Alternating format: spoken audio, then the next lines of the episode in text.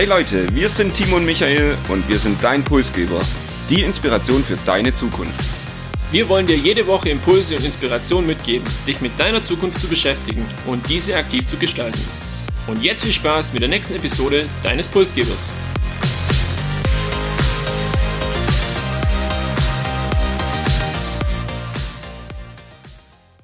Nach einem emotionalen und auch politischen Thema vor zwei Wochen soll es heute wieder ganz bodenständig um Technologie und Zukunft gehen. Wir hoffen, ihr habt euch von der letzten Episode an der Stelle gut erholt bzw. diese gut verdaut. Ein Hörer hat sich mit dem Thema Kernfusion beschäftigt und hat sich das auch gewünscht und dem wollen wir heute sehr gerne nachkommen. Es handelt sich dabei um eine der vielversprechendsten Technologien unserer Zeit, die auch gleichzeitig eines der größten Probleme lösen könnte.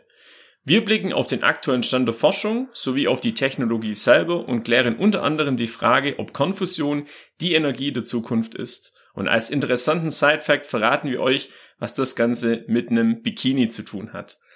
Ja, Kernfusion ein sehr technologisches Thema. Michael, ich weiß nicht, ähm, ist dir das schon mal im Alltag über den Weg gelaufen oder hattest du in der Vergangenheit Berührungspunkte damit? Ehrlicherweise hatte ich vor dieser Episode kaum Berührungspunkte mit dem Thema bin selten auf irgendwelche Artikel dazu gestoßen oder es hat eben nie mein Interesse geweckt. Ich muss auch sagen, wir hatten, hatten ja schon ganz viele so Zukunftstechnologien hier im Podcast diskutiert und ich hatte eigentlich immer eine persönliche Meinung, ob ich daran glaube oder ob ich eben nicht an die Technologie glaube. Bei Kernfusion muss ich sagen, habe ich das Ganze noch nicht so durchdrungen, als dass ich diese Meinung schon habe, aber vielleicht entwickelt sich diese ja die nächsten 15 Minuten. Wie geht's dir? Äh, bei dem Thema, welche Berührungspunkte hattest du in der Vergangenheit schon damit? Also ich würde sagen, mir geht's ähnlich. Allein durch die Berichterstattung in den Nachrichten bin ich mehr oder weniger so die letzten Wochen auch etwas aufmerksam auf das Thema geworden. Hab dann auch erstmal klassischerweise gegoogelt, was steckt denn dahinter und habe dann festgestellt, dass wenn man es wirklich auseinanderdröselt, ein sehr, sehr krasser chemischer Prozess dahinter steckt und habe mich dann an meine Schulzeit erinnert. Chemie war nie meine Stärke, ich war da immer richtig schlecht, von dem her auch vielleicht das Thema jetzt nicht unbedingt gemacht für mich, aber dennoch nicht weniger spannend und deshalb wollen wir uns heute anschauen, was hinter dem Thema ja sich verbirgt und wie das Ganze auch funktioniert.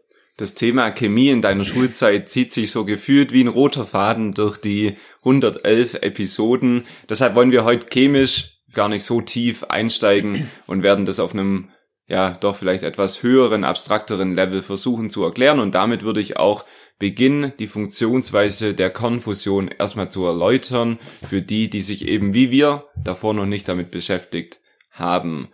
Als Vorbild für die Kernfusion dient uns Menschen niemand Geringeres als die Sonne. Im Prinzip findet in der Sonne nämlich täglich, sekündlich die Kernfusion statt. Seit Milliarden von Jahren fusionieren in der Sonne Millionen von Tonnen Wasserstoff jede Sekunde zu Millionen Tonnen von Helium und dadurch entsteht das Licht und die Wärme, das wir hier auf der Erde ja auch genießen. Kernfusion ist sozusagen der heilige Gral, die Mutter der Energiegewinnung und selbstverständlich möchte ja der Mensch ja diese Kompetenz der Sonne hier auch auf die Erde bringen. Um das Ganze mal auf einem High Level sich anzuschauen und mehr traue ich mir auch tatsächlich gar nicht zu, äh, Kernfusion bedeutet nichts weniger, als dass zwei Atomkerne zu einem neuen Atomkern verschmelzen unter gewissen Parametern und Voraussetzungen, wie beispielsweise Millionen von Grad an Temperatur, wird so auch Energie freigesetzt. Zu unterscheiden sind zwei Verfahren und nur damit ihr die mal gehört habt, nicht äh, damit ihr das jetzt komplett verstanden habt. Das eine Verfahren ist der Einschluss eines Plasmas durch ein starkes Magnetfeld oder das zweite Verfahren ist dann die Trägheitsfusion durch den Beschuss von Brennstoffkugeln mit Laserstrahlen. Das mal so zur Funktionsweise. Es gibt da zig Videos, schaut euch diese an, wenn euch das Thema wirklich technologisch auch im Detail interessiert. Wir würden jetzt im Hauptteil der Episode ein kleines Interview machen. Timo, du hast dich intensiv mit dem Thema auseinandergesetzt und ich war dann vor der Episode, ich sag mal, so faul und habe gesagt, okay, ich stelle schlaue Fragen und du kannst gucken, schlaue Antworten darauf zu finden. Ob es wirklich so intensiv war, werden wir dann gleich sehen an der Stelle.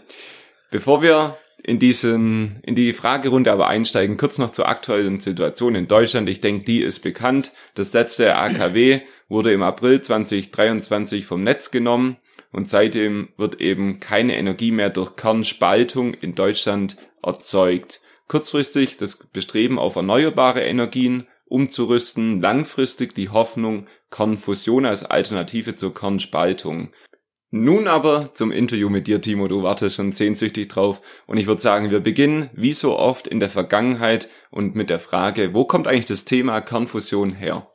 Ja, ein Blick in die Vergangenheit lohnt sich hier wirklich sehr. Denn wie so oft ist der Ursprung von der Technologie jetzt nicht ähm, in irgendeinem Forschungslabor oder vielleicht auch doch, aber äh, hatte in dem Fall auch einen militärischen Hintergrund. Und zwar ging es da vor allem um den Bau von Wasserstoffbomben. Man muss bei der Kernfusion zwei äh, Möglichkeiten unterscheiden. Es gibt die kontrollierte Variante mit einer gezielten Energiefreisetzung, die damals ebenso wenig wie heute zu 100 Prozent funktioniert hat. Und es gibt eben auch diese Variante, wo eine schlagartige Energiefreisetzung entsteht, also die unkontrollierte Variante. Und da war man relativ weit, auch bereits nach dem Zweiten Weltkrieg. Das heißt, wir befinden uns in den 50er Jahren.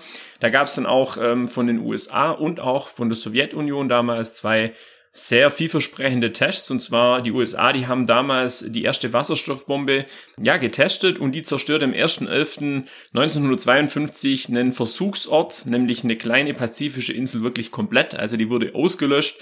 Die Sprengkraft damals schon um Vielfaches größer als bei einer Atombombe. Und dann hat auch so ein bisschen das Wettrüsten begonnen. Und ähm, die bisher größte menschengemachte Explosion, die es jemals gab, Zarbomba nannte sich die, am 30.10.1961 wurde über einer russischen Insel gezündet und die hatte eine Sprengkraft von 50 Megatonnen. Allein aufgrund von, dem, von der Dimension her lohnt es sich, äh, das jetzt an der Stelle zu erwähnen und vielleicht auch um die Verbindung, die Verknüpfung herzustellen, zu sagen, hey, das Ganze hatte einfach einen unrühmlichen Beginn, das ganze Thema, nämlich ähm, das Sinn und Zweck war einfach, eine Kriegswaffe hier zu bauen.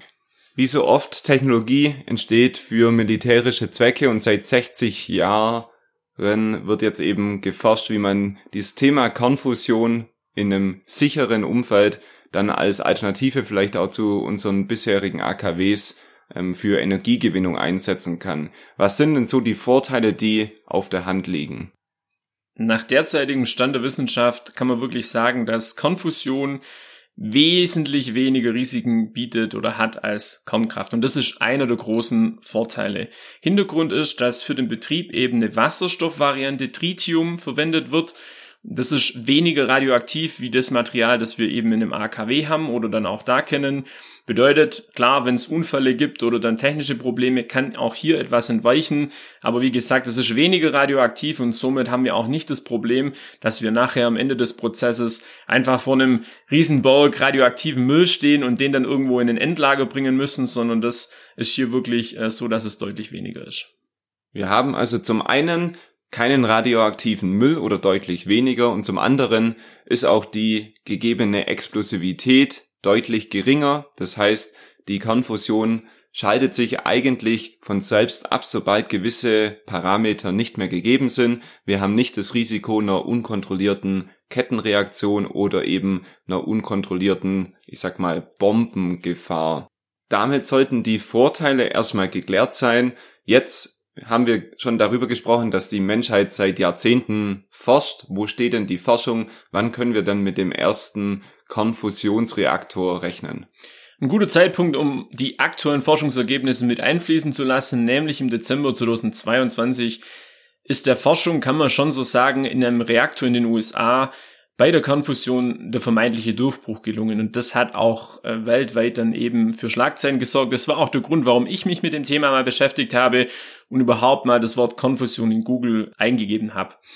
Und was ist da passiert? Letztendlich ein riesiger Laser mit 192 Laserstrahlen, welche sich quasi in einem Hohlraum zu Röntgenstrahlen verdichten und äh, damit eben Wasserstoff zu Helium verschmelzen, haben es geschafft, aus einer Energie von zwei Megajoule die eben auf diese Wasserstoffkerne abgegeben wurden, am Ende drei Megajoule zu erzeugen. Und das ist das erste Mal, um das zu vereinfachen, dass in so einem Prozess weniger Energie reingegeben wird, wie dann am Ende des Tages dabei rauskommt.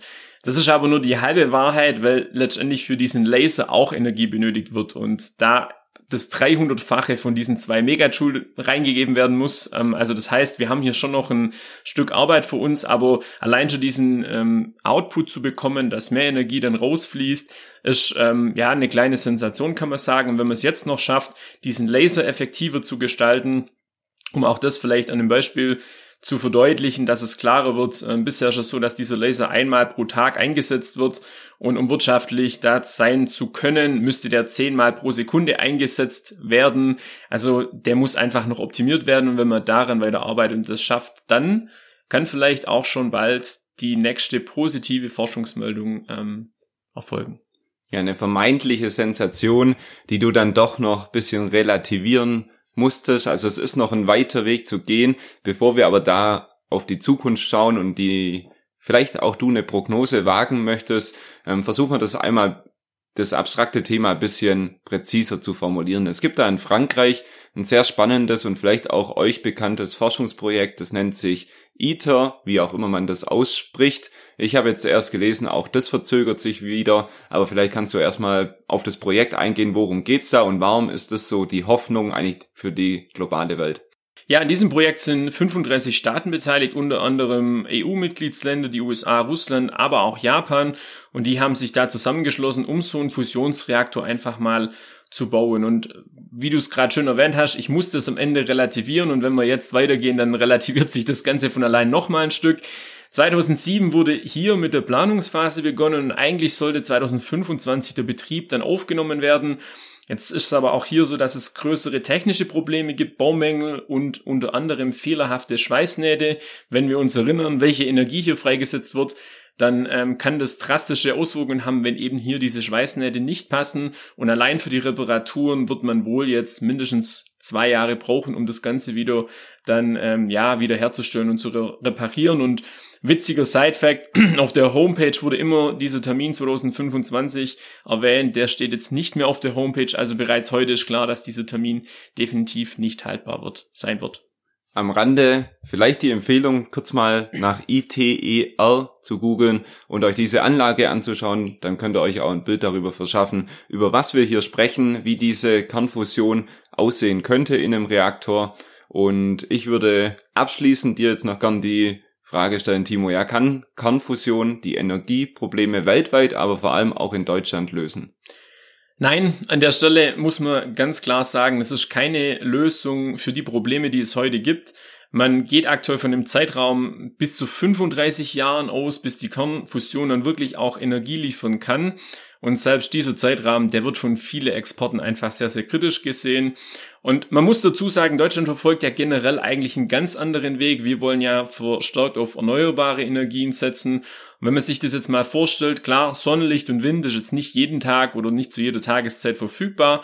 Aber es wäre wirtschaftlich auch unrentabel, diesen Fusionsreaktor oder dieses Kraftwerk nur dann hochzufahren, wenn wir jetzt sagen, wir haben äh, letztendlich beispielsweise kein Wind oder keine Sonne. Für Länder wie Japan oder Frankreich, die nach wie vor AKWs einsetzen, könnte das schon eher eine Alternative sein. Ich glaube, hier ist auch eine Philosophiegeschichte, wo wir als Land oder wo wir als Region vielleicht in Zukunft dann hinwollen, muss man abwarten, wie das Ganze dann äh, vonstatten geht. Soweit verstanden. Jetzt hatte ich aber ja auf diese neueste Förderung der Bundesregierung auch hingewiesen. Ich glaube, hier ging es um 90 Millionen. Wie begründet die Bundesregierung dann diesen Schritt, wenn du sagst, ja, es macht eigentlich keinen Sinn und er hilft unseren kurzfristigen Problemen nicht?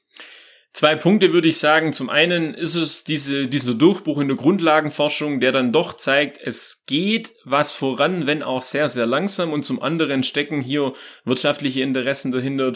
Und zwar haben sich auch in Deutschland ähm, einige Startups gegründet, die an diesem Thema forschen und die möchte man einfach unterstützen. Und man sieht dann vielleicht auch in Zukunft einen spannenden Wirtschaftszweig. Und in dem möchte Deutschland halt mitmischen. Deshalb auch dieser Invest von, ich glaube, 90 Millionen in den nächsten fünf Jahren, die gezielt für Startups dann eingesetzt werden. Du warst jetzt zum Ende doch auch etwas kritisch und ich würde die Chance da nutzen, das nochmal zusammenzufassen. Du hast schon darauf hingewiesen, ja, das Ganze wird nochmal Jahrzehnte dauern, wird noch viel Fördergelder wahrscheinlich auch verschlingen. Darüber hinaus ist es so, dass vor allem auch Klimaschützer immer wieder darauf hinweisen, ja, eine kleine Menge an radioaktiver Müll entsteht in den Anlagen eben doch. Der Stahl oder andere ja, Rohstoffe, Beton, die da eingesetzt werden für die Anlage, sind nach Jahren dann auch eben radioaktiv. Deutlich weniger als Atommüll, aber es entsteht doch auch etwas Müll. Kurzum, ja, es wäre vielen Klimaschützer lieber, wenn das Geld kurzfristig in den Ausbau erneuerbarer Energien fließt, statt eben langfristig hier in eine wissenschaftliche Hoffnung zu investieren. Und bevor wir zu unserem Schluss kommen, zu unserer Zusammenfassung, bist du uns noch ein Thema schuldig geblieben aus dem Opener. Den Zusammenhang mit dem Bikini habe ich jetzt bisher noch nicht rausgehört. Clever, ich dachte, vielleicht können wir es dann doch übergehen, aber ich erwähne diesen, ja, spannenden, wie ich finde, Side-Fact doch gerne, der mir zufällig über den Weg gelaufen ist bei der Recherche und Vorbereitung. Und zwar, ich habe es eingangs erwähnt, es ging vor allem in den 50er und 60er Jahren darum, Kernwaffentests, auch äh, Wasserstoffbomben zu testen. Und die USA, die waren hier einfach äh, sehr, sehr interessiert daran. Und da gab es einen Ort ähm, oder gibt's immer noch, Bikini Atoll nennt sich der. Und das war ein sehr beliebtes äh, Plätzchen, wo eben diesen Kernwaffentests ähm, gemacht wurden. Und als damals ein Modeschöpfer aus Frankreich sein Kleidungsstück entworfen hat, wollte er ebenso explosive Reaktionen hervorrufen und hat deshalb sein Kleidungsstück, den Bikini, den wir heute kennen, eben nach diesem Ort Bikini Atoll genannt und deshalb heißt der Bikini heute Bikini ganz einfach. Und wenn euch zumindest das Thema Konfusion nicht zusagt, dann habt ihr hier am Ende noch eine kleine, doch interessante Geschichte kennengelernt. Ich würde sagen, Timo, Zeit für die Zusammenfassung. Eine spannende und vielversprechende Technologie, welche Forscher auf der ganzen Welt in ihren Bann gezogen hat. Jedoch gestaltet sich das Realisieren der Energiegewinnung, wie wir jetzt gehört haben, sehr, sehr schwierig und deshalb wäre es wirklich auch fatal, alle Hoffnungen der zukünftigen Energieversorgung jetzt allein auf Konfusion zu setzen. Denn es lässt sich heute nur schwer abschätzen, ob und wann Kernfusion tatsächlich einer der wichtigen Energieträger werden kann. Das war Episode 111. Mir fällt gerade auf, ja, am Rande eine schöne Schnapszahl. Falls euch das Thema interessiert, schaut gerne in unsere Show Notes. Wir packen ein paar spannende Videos da mit rein. Sonntag in zwei Wochen geht es dann bei uns wieder weiter mit Inspirationen und Innovationen. Damit ihr das nicht verpasst, abonniert uns und erzählt euren Lieblingsmenschen vom Podcast Pulsgeber. Habt eine energiegeladene Woche mit hochspannenden Momenten.